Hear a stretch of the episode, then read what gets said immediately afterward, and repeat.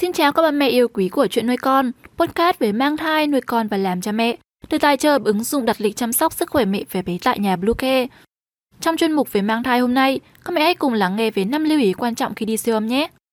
Chúng mình sẽ trở lại ngay sau đây. Các mẹ hãy tải ngay app Bluecare để đặt lịch tắm bé, điều dưỡng vú em, chăm sóc trẻ sơ sinh, xét nghiệm và điều trị vàng da cho bé tại nhà, nhắc và đặt lịch tiêm chủng. Ngoài ra thì Bluecare còn cung cấp các dịch vụ xét nghiệm níp lấy mẫu tại nhà, massage mẹ bầu, chăm sóc mẹ sau sinh, thông tắc tia sữa, hút sữa và rất nhiều dịch vụ y tế tại nhà khác. Truy cập ngay website bluecare.vn hoặc gọi ngay hotline 24 trên 7 098 576 8181 để được tư vấn cụ thể các mẹ nhé. Siêu âm thai là một kỹ thuật sử dụng sóng âm cao tần để chuẩn đoán hình ảnh của thai nhi trong bụng, nhằm theo dõi và đánh giá sự phát triển của thai nhi, đồng thời có thể phát hiện sớm những bất thường với mục đích sàng lọc trước sinh. Cùng với siêu âm tiêu chuẩn thì có một số phương pháp siêu âm tiên tiến hơn bao gồm siêu âm 3 chiều, siêu âm 4 chiều, 5 chiều và siêu âm tim thai. Và sau đây là một số lưu ý cần thiết khi đi siêu âm thai mà mẹ bầu nào cũng cần phải biết. Ba mẹ nhớ bấm theo dõi trang và đừng bỏ qua video này nhé. Trước tiên thì chúng mình sẽ điểm qua một số kỹ thuật siêu âm thai thường được áp dụng. Kiểu đầu tiên là siêu âm qua ngã âm đạo. Với loại siêu âm thai nhi này, một thiết bị dạng đũa gọi là đầu giò sẽ được đưa vào trong âm đạo của thai phụ. Nó sẽ phát ra sóng âm thanh và thu thập các phản xạ. Siêu âm qua đường âm đạo được sử dụng thường xuyên nhất trong thời kỳ đầu mang thai. Loại thứ hai là siêu âm qua thành bụng. Phương pháp siêu âm này được thực hiện bằng cách di chuyển đầu giò qua bụng của thai phụ. Tiếp đến là siêu âm 2D, 3D và 4D. Các loại siêu âm này sẽ sử dụng sóng âm, không xâm lấn nên rất an toàn, cung cấp hình ảnh 2 chiều, 3 chiều và 4 chiều của thai nhi.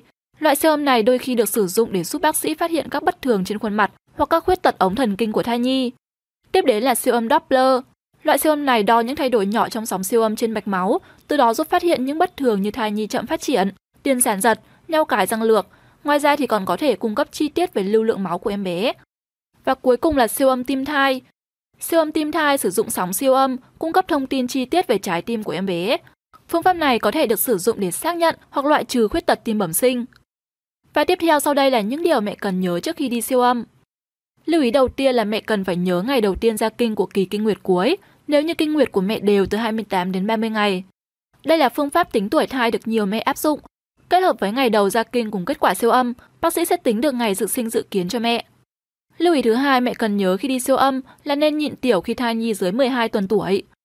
Đối với thai nhi dưới 12 tuần, trước khi tiến hành siêu âm thì các mẹ nên uống thật nhiều nước và nhịn tiểu. Bàng quang căng đầy sẽ giúp hình ảnh của thai nhi và các cơ quan sinh sản được rõ ràng hơn. Từ đó sẽ giúp cho bác sĩ dễ dàng quan sát và đưa ra kết luận. Điều thứ ba mà mẹ cần lưu ý là nhớ mang theo kết quả siêu âm hay xét nghiệm đã được khám từ những lần trước. Bởi đây sẽ là thông tin cần thiết để bác sĩ có thể dễ dàng hơn trong việc theo dõi quá trình phát triển của thai nhi. Bên cạnh đó thì sẽ giúp cho mẹ bầu giải đáp những thắc mắc về chế độ dinh dưỡng, dùng thuốc và nghỉ ngơi sao cho phù hợp. Tiếp đến là phải ghi nhớ các cột mốc thời gian quan trọng để siêu âm. Trong suốt hành trình mang thai, mẹ bầu nên ghi nhớ các cột mốc khám thai quan trọng để đi kiểm tra. Những mốc thai kỳ quan trọng này có thể kể đến như thai nhi bước sang tuần thứ 11 đến 14, tuần thứ 16 đến 18, tuần thứ 20 đến 24 và cuối cùng là tuần thứ 30 đến 32. Những giai đoạn này là thời điểm thai nhi có những thay đổi về các bộ phận trên cơ thể. Siêu âm đúng vào các cột mốc này sẽ giúp bác sĩ phát hiện sớm những yếu tố bất thường có thể xảy ra đối với thai nhi. Điều cuối cùng khi đi siêu âm là các mẹ cũng nên ăn mặc các trang phục rộng rãi và thoáng mát để quá trình siêu âm được diễn ra thuận lợi và nhanh chóng. Ngoài ra thì mẹ cũng không nên ăn quá nhiều thức ăn trước khi đi khám thai. Trong đó thì tuyệt đối không sử dụng các chất kích thích như rượu, bia, thuốc lá, nước ngọt có ga các mẹ nhé. Bởi trong một số trường hợp, ngoài việc khám thai thì mẹ bầu còn có thể phải tiến hành một số xét nghiệm khác để kiểm tra sức khỏe. Việc ăn uống có thể gây ảnh hưởng tới kết quả xét nghiệm. Và trên đây là những thông tin mẹ bầu cần biết khi đi siêu âm thai, hy vọng sẽ đem đến những thông tin hữu ích.